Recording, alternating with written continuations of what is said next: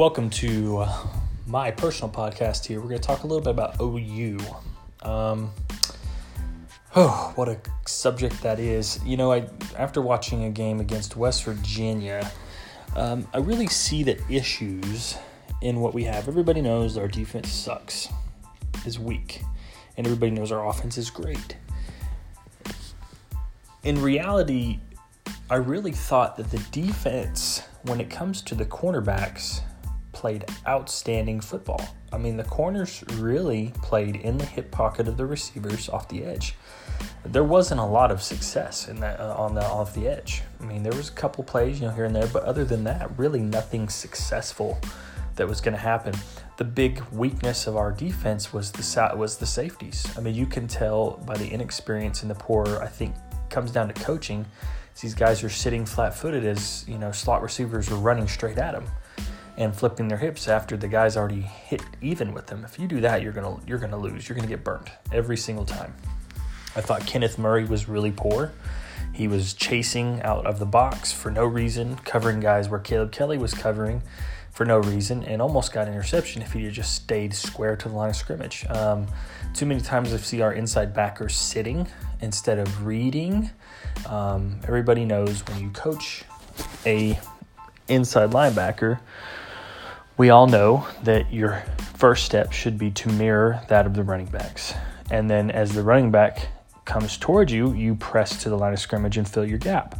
If your gap sound, no team can run on you. If you are sound in each gap, where each three defender D line, so say your ends cover B's, your nose covers the backside A, your play side backer, whichever that side is, plays the play side A, and then the backside backer either scrapes over the top if it's an outside run, or he fills the backside somewhere.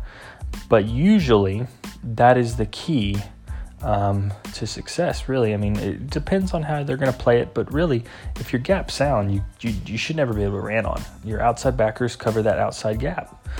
And, and the weakness, and, and you watch, if you watch the inside backers, at least last week, there were a couple times where those guys are just sitting and getting blocked. You cannot allow an offensive lineman to get his hands on you. Once you've allowed an offensive lineman to get hands on, it's game over. I know this. I played offensive line. I know that if I got my hands on that linebacker, I'm going to create space. I'm going to create a lane for the running back to hit. Um, all too often, our inside backers wait and get pressed by linebackers, linemen, and they're making tackles, you know, five, six, seven, eight yards down the field. That's not. Good. I mean, yeah, they lead the team in tackles, but not tackles for losses, not tackles at the line of scrimmage. They're tackles down the field. And again, that's a big part of also the D line. Um, what I think teams have been trying to do is really play into the fact that Oklahoma wants to run an even front. When you play an even front, you actually lose your balance on defense. If you want to, especially with OU, since they want to play a lot of zone and zone coverage with the safeties over the top, the problem with that is you lose your balance. So you always have that invert player, that kind of safety hybrid linebacker, who's always going to either line up to the boundary or the field, depending on the scheme, and most of the time to the receivers.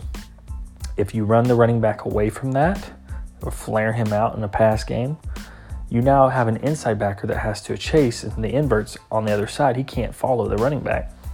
So therefore, you lose the box. You lose an inside backer, and you have now a five-man box, and you run zone.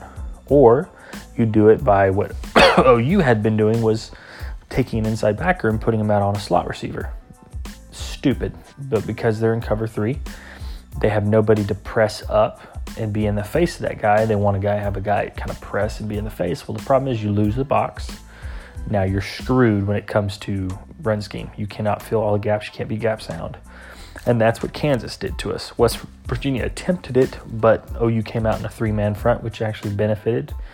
They were able to put more guys in the box, being a little bit more gap sound, um, and be a little more versatile in the defensive backfield. But honestly, I thought that the, the D line played mediocre. The inside linebackers played poorly. The safeties played horrendously bad. And the corners played excellent. I thought the corners played really well. Offensively, the offensive line really had a lot of success. Um, there were some issues in the first half. Other than that, I mean, they really kind of second half. I mean, the big part is that we've got to get past our third quarter woes. We we struggle a little bit in the third quarter, and we start not complimenting when we when our defense makes a stop. We got to compliment our offense or sorry, our defense. The defense makes a stop, and then our offense gets the ball back, and we go down the field and we don't get any points for it, or we throw an interception, or we have to punt it. Um, we get very conservative. I don't know what it is. I don't know about the play calling. Sometimes I'm confused by it. Not often does Riley get me confused when his call plays. Usually, play calls. Usually, it's pretty sound and and efficient, but there's a couple times this season I'm going, why? Third and 15, you run a little counterplay. I mean, we just had success on third and it's 12, third and 10, and we just got a first down for about 20 yards. So why can't we do another play for 15? That was always my thought, but really that's beyond. Dig, I digress. Anyways, just watching the college football play, playoff rankings, and we're going to move on to that and talk a little bit about where they're ranked. They're ranked five, just outside the college football playoff. Georgia should lose to Alabama, but if Alabama loses, OU's blocked out by Alabama. Alabama gets in, which is ridiculous. I'm sorry, if you can't win your conference, you can go undefeated all season. You lose your conference, guess what? I'm sorry, you're out. You have to be able to show up to big games and win. We're, we take away this fact that we think that because they look good all season long, oh, they lost a conference game, no big deal, they stay in. If you can't deliver and have a successful game in a big situation, in a big game, how does that make any sense for you to be in that game in the in the playoff? If you can't handle a big game now, what makes us think that you can handle the college football playoff? I don't care how good you looked all season. If you can't finish strong, you don't deserve to be in it. We tell our players, we tell people that all the time when we coach and any any situation. If you can't finish strong, you have no deserving right to be where you are. If you don't practice hard, yeah, you're a great player, but you don't practice hard do you deserve the you know and you fail at the end of the season you you fall apart when it's playoff time because you didn't bust your butt during regular season and all of a sudden you, you deserve it because you're better? No you don't deserve nothing nothing's given to you. Nothing should be given to you. You fall apart at the end that's that's you. You're out. And that's how it should be. OU on the other hand has to play a very good defense game I think against Texas. I think I think they can still win and get in. I think it's ridiculous that Northwestern's left in the top 25 and Army is not put in. That's absolutely asinine to me. Um, but uh, Northwestern they kept in because they want Northwestern to look good. They want Ohio State to look good. They want their resume to be better. Um, they want to try to f- cushion this. The problem is, is if Northwestern comes in and knocks Ohio State which Ohio State's shown to be up and down, very fluttery. Now all of a sudden the college football playoff committee is going, and these these biased ESPN analysts are going, oh wow, this is Ohio State. One game, one game they've had all season long. One game they've had a really good play, and yet all of a sudden they're world beaters now. They're the team that we all knew they were. One game, barely barely beat Maryland lost Purdue by 20, 20 something points.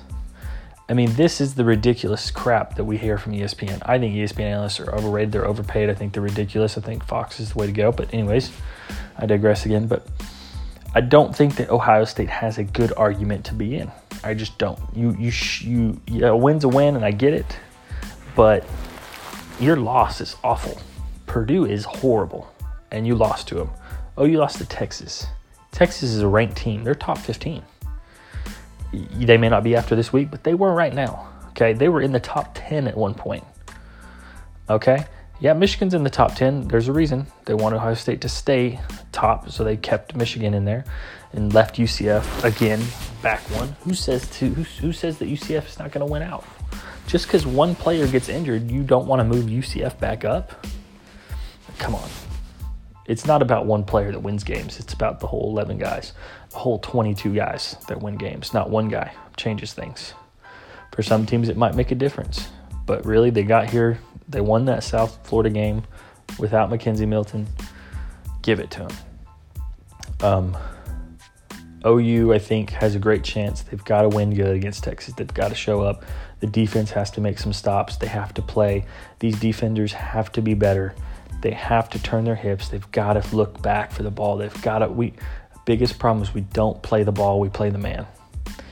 And if you're not playing the ball, You're not gonna have. There's so many times we don't swipe across the body as soon as it caught. If we're not getting there, we need to be swiping across, knocking that ball out. Do whatever we can to rip that ball out before they hit the ground. And I saw that last week with our corners. Trey Brown did it. Parnell Motley did it. It was beautiful. But when we get chances to pick the ball off, we have to make those too. We've got to capitalize on our turnovers and we've got to make turnovers. Turner Yale, I believe, is his name, the freshman safety, really struggled. Um, but he had an easy interception, I believe it was him, and he dropped it. We can't do that. We have to be better. Um, so that's my take on OU football. They got to beat Texas.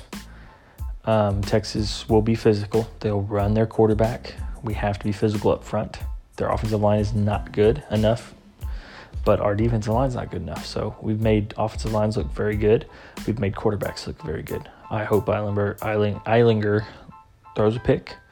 I would love to see that record ended, but we'll see what happens. I'm hoping maybe two or too much for defense, but they just need to hold, make stops, and, and our offense just needs to capitalize. That's the thing. If our offense capitalizes on our defense's success, we win every single game, no problem. When we get turnovers, when we get stops, OU needs to the offense needs to take off down the field and score every single time. No punts. Thank you.